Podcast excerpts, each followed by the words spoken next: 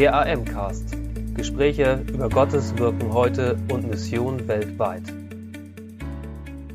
Herzlich willkommen, liebe Missionsbegeisterten da draußen. Ich begrüße euch zu einer neuen Sonderfolge, einem Ukraine-Spezial von unserem Podcast der Allianzmission. Mein Name ist Simon Dirks. Unter diesen Sonderausfolgen berichten ja. wir über die Situation in der Ukraine und über all jenes, wo Menschen an verschiedensten Ecken und Enden der Welt helfen. Heute sind wir verbunden, ihr hört das schon im Hintergrund, wieder einmal mit einem Team unserer Transportbrücke, die mit Kleinbussen an die ukrainische Grenze fahren, Hilfsgüter hinbringen und ähm, ukrainische Flüchtlinge zurückbringen. Heute sind wir verbunden mit Andrea und Bernd Meyer. Ich grüße euch im Podcast. Hallo. Ähm, Ihr beiden Meyers, ähm, ihr seid äh, nicht mit dem Bus allein unterwegs, sondern in diesem Fall ist es eine, ein Konvoi von zwei Bussen aus freien evangelischen Gemeinden in Norddeutschland und ihr seid auch schon wieder auf der Rückreise von der ukrainisch-rumänischen Grenze. Stellt doch euer Team einmal kurz vor. Ja, also Einmal sind wir beide als Ehepaar hier unterwegs mit einem Bus aus der Freien Evangelischen Gemeinde in Cuxhaven, die uns den freundlicherweise zur Verfügung gestellt haben. Und das andere Fahrzeug ist ein Fahrzeug der Firma Albrecht aus Winsen, wo einer der Mitarbeiter äh, tätig ist. Uwe Bruns sitzt in einem anderen Auto und Uwe Peters fahren äh, hinter uns. Und äh, so sind wir hier unterwegs und freuen uns, dass es diese Möglichkeit gibt. Und wir haben uns ja auf unterschiedliche Weise kennengelernt und als wir auf der Suche waren nach einem zweiten oder auch einem dritten Fahrzeug, das noch mitfahren kann, ähm, kamen wir, stießen wir einfach aufeinander und haben dann gemerkt, okay, das geht und zeitlich passt es für die Leute und so haben wir uns auf den Weg gemacht am Freitag früh. Das heißt, ihr habt jetzt schon einiges hinter euch. Ihr habt eben gerade äh, Mittagspause in Ungarn gemacht ähm, habt insofern noch einige Kilometer vor euch. Was habt ihr in den vergangenen Tagen erlebt? Was habt ihr hinter euch? Also für uns war die Hinfahrt einfach eine Fahrt, wo wir ja, uns natürlich einerseits einstellen auf das, was treffen wir an vor Ort, andererseits durch das viele Schöne, was wir unterwegs auch gesehen haben, landschaftlich, ähm, haben wir uns auch daran erstmal gefreut und konnten anderes zurzeit erstmal ausblenden. Und für uns war es schön, die Fahrt durch Rumänien zu machen, die einfach landschaftlich und auch von den vielen Kontrasten, die man dort hat, das sehr ärmliche, sehr viele Häuser, die leer stehen oder ähm, einfach auch sehr runtergekommen sind.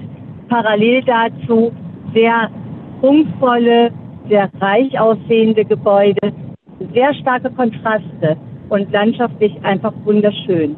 Das war die Hinfahrt. Mhm. Und ja, wir sind zwei Tage stramm unterwegs gewesen. Das ist auch eine gewisse Anstrengung, klar. Aber die Fahrt an sich ging sehr gut. Wir waren erstaunt, wie gut. Und als wir am Samstagabend angekommen sind, war es schön, einfach von ähm, den Rumänen Livio. von Livio und seiner Frau Lori, Lori und ähm, Netta vor Ort direkt so freundlich aufgenommen zu werden und begrüßt zu werden. Das tat sehr gut. Und ja, dieses geschwisterliche Miteinander einfach auch. Ne, zu wissen, mhm. wir tun es einfach auch für Gott und das war schon schön. Mhm. Und genau, das soweit zur Hinfahrt. Ein touristisches Highlight an dieser Stelle ist eine bestimmte Schlucht gewesen in einem Naturschutzgebiet. Und äh, das war ein Erlebnis für uns, weil das fast hochalpinen Charakter hatte. Und äh, das war, das war so ein, so ein Punkt, wo wir sagen, Mensch, wie schön, dass wir sowas sehen dürfen. Und wir sind ja im Moment unterwegs in einer frühlingshaften äh, Zeit. Und wenn man sieht, dass da in äh, Ungarn und dann auch in Rumänien die Dinge schon viel, viel weiter sind als bei uns zu Hause, dann ist es einfach auch toll, das zu erleben. Hm. Schöne Eindrücke von der Reise höre ich raus. Ähm, wo seid ihr denn dann hingefahren? Ihr seid nach Rumänien gefahren und das heißt in die wahrscheinlich zu einer der Partnergemeinden in der rumänischen Grenzregion, richtig? Genau. Das ist in der Region Irsch, die an der moldawisch-ukrainischen nee rumänischen Grenze liegt. und eine sehr kleine Gemeinde, genau die ähm, seit etlichen Jahren schon dort vor Ort ist, eine Partnergemeinde der AM und ja, ja, liegt ziemlich weit im Osten. Wir sind 2100 Kilometer, glaube ich, ungefähr gefahren auf ja. dem Hinweg und davon 700, 750 in Rumänien. Und das ist die Strecke, die sich am längsten zieht, weil es wenig Autobahnen gibt. Hm. Wie waren die Begegnungen vor Ort? Ja, wir haben genau das Ehepaar, die als Missionare, Diakone dort vor Ort arbeiten, Livio und Flori, seine Frau, ähm, sind sehr herzliche, aufgeschlossene Menschen, die einfach ja, sehr viel Wärme, sehr viel Freundlichkeit und Fröhlichkeit ausstrahlen. Und auch Letta, die Missionarin vor Ort, ist ja auch eine sehr herzliche ähm, Person. Es war schön, diese Begegnung, und es war aber auch spürbar, wie sie an Grenzen laufen, weil ständig kommen Menschen zu ihnen, die die Transporte machen, dann kommen ständig ähm, Ukrainer natürlich auf der Flucht zu ihnen. Und jeden Tag ähm, haben sie mit so vielen Menschen Kontakt, versuchen sie am, ja, weiter zu vermitteln, wie es am besten ist. Und sie haben einfach nicht so viele Helfer, habe ich den Eindruck, ähm, dass die Situation schon sehr grenzwertig ist. Letter erzählte uns auch, dass einfach die finanziellen Engpässe, die sie haben, jetzt nach ein paar Wochen Krieg deutlich spürbar werden. Am Anfang gab es eine große Hilfsbereitschaft und jetzt sagen, wird immer wieder signalisiert, äh, wir, wir können nicht mehr noch ganz viel Geld geben. Sie arbeiten eng mit der politischen Organisation, also mit der Regierung in, der, äh, in ihrem Ort zusammen. Und äh, diese der Bürgermeister sagte, ich habe kein Geld mehr, um diese Transporte zu organisieren, die von Moldawien dorthin transportiert, äh, passieren. Und äh, dann ist das immer eine große Herausforderung, auch zu sagen, okay Gott, welchen Weg schenkst du eigentlich, dass wir die Finanzmittel haben, um Menschen aus der Ukraine zu holen, hierher zu bringen. Es ist so, dass Menschen aus der Ukraine über Moldawien ähm, nach Rumänien kommen. Und mhm. Moldawien ist ja selber auch ein sehr armes Land und so hat es die ähm, politische Gemeinde, in der diese Gemeinde zu Hause ist, äh, gemacht, dass sie Bus hinschicken, einmal oder zweimal die Woche nach Moldawien und der holt Leute aus Moldawien ab. Mhm. Und dann werden sie von der, äh, von dem Ort aus über die Kontaktmission weiter verteilt an andere. Und da greift das einfach, dass die ähm, dass die Ukraine-Hilfe der Allianzmission oder der Auslandshilfe da ähm, unterstützt. Mhm. Herzlichen Dank für die Einblicke. Ähm, bei den Begegnungen, die ihr vor Ort so gehabt habt, was wird euch besonders in Erinnerung bleiben? Was wird euch berührt? Das habe ich jetzt gerade nicht verstanden. Was uns berührt hat, sagst du. Bei den Begegnungen ja. vor Ort, also, was wird euch besonders in Erinnerung bleiben oder was ja. hat euch besonders berührt? Genau. Also was uns besonders berührt hat, ist wirklich so dieser tiefe Glaube von Livio und seiner Frau, die einfach in diesem vollen Vertrauen darauf, wir sind hier richtig, das ist unser Platz, ähm, ihre Arbeit tun. Und der Livio sagte, ganz oft gehe ich älteren Männern die Fingernägel schneiden, den Bart schneiden. Ich tue Dinge, ähm, die diakonische Dinge sind. Und dann spreche ich über Jesus mit den Menschen. Das war das eine. Und es war sehr schön, einfach auch so Persönliches aus seinem Leben zu hören.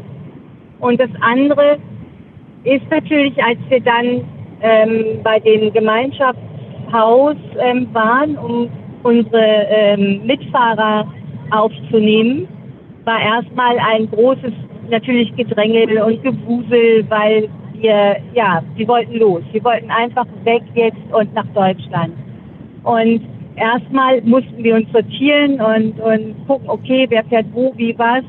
Und Stück für Stück merkt man einfach, dass diese Dankbarkeit, ihr seid da, ihr nehmt uns mit. Und ähm, das hat uns schon sehr berührt. Und wir merken auf der Fahrt jetzt so Stück für Stück, wir werden vertraut miteinander. So, es gibt so dieses, ja, Wissen, okay, ihr meint es gut mit uns und das ist irgendwie schon eine ganz besondere ja, Atmosphäre, finde ich, in dem Miteinander. Was hat für euch beide ganz persönlich denn den Ausschlag gegeben, so eine Tour zu machen? Also gerne im Auto sitzen ist die eine, eine Sache, aber äh, ein paar tausend Kilometer in wenigen Tagen abzureisen ist noch, äh, abzureißen ist noch eine andere. Ja. Wir haben, wir sind durch Siegfried Rühle angerufen worden. Wir kennen Siegfried schon relativ lange und er fragte, würdet ihr eine Familie aus der Ukraine aufnehmen, die aus diesem Land äh, weg müssen, die flüchten müssen, würdet ihr das machen? Und würdet ihr auch dahin fahren und die holen?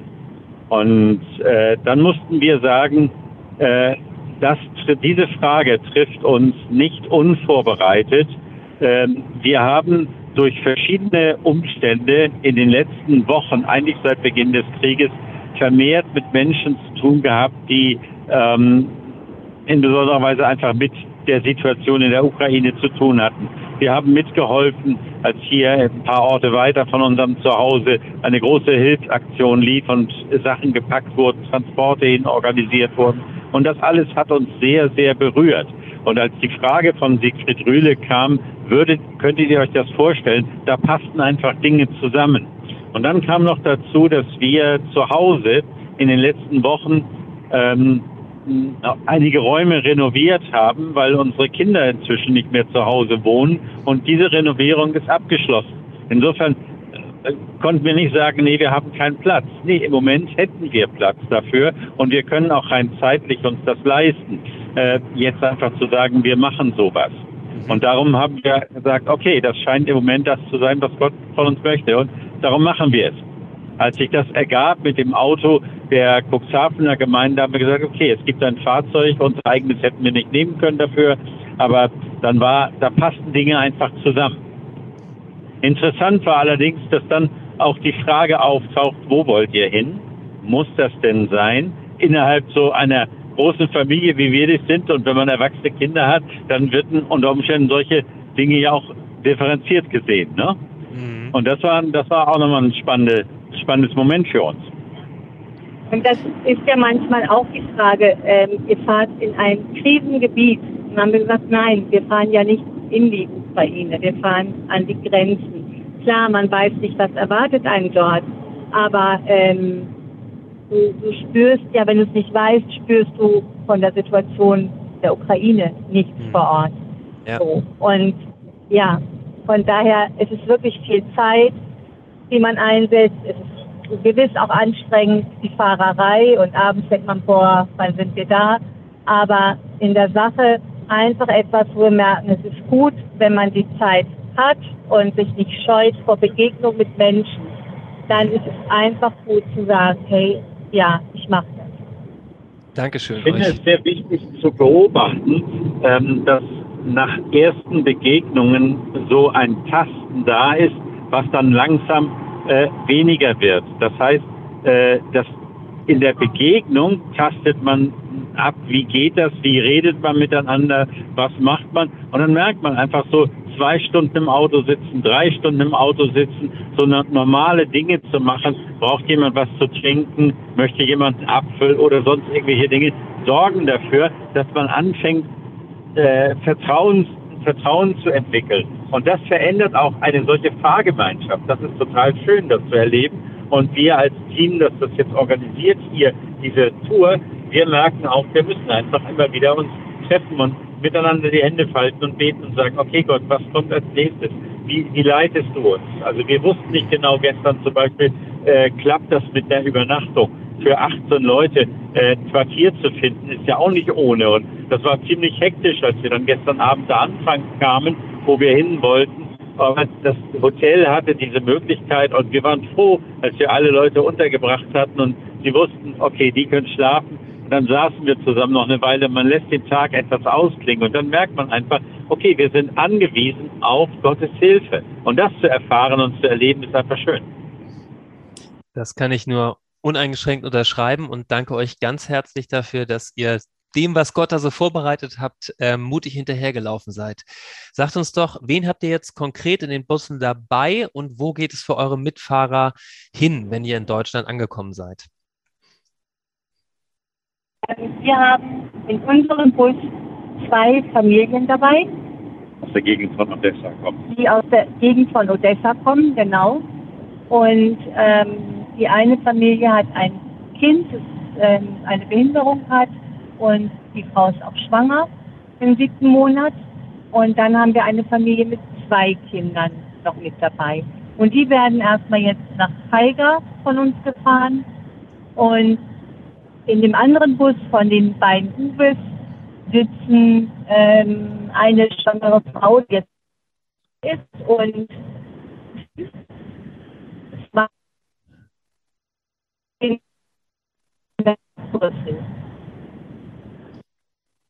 Zusammensetzung jetzt.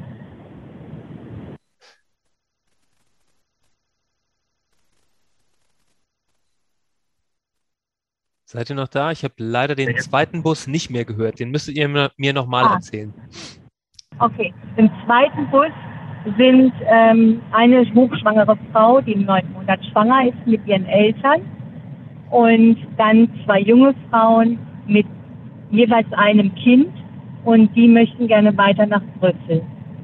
Und diese andere schwangere Frau mit ihren Eltern, die haben ähm, eine Kontaktadresse in Ostdeutschland und möchten da gerne hingebracht werden.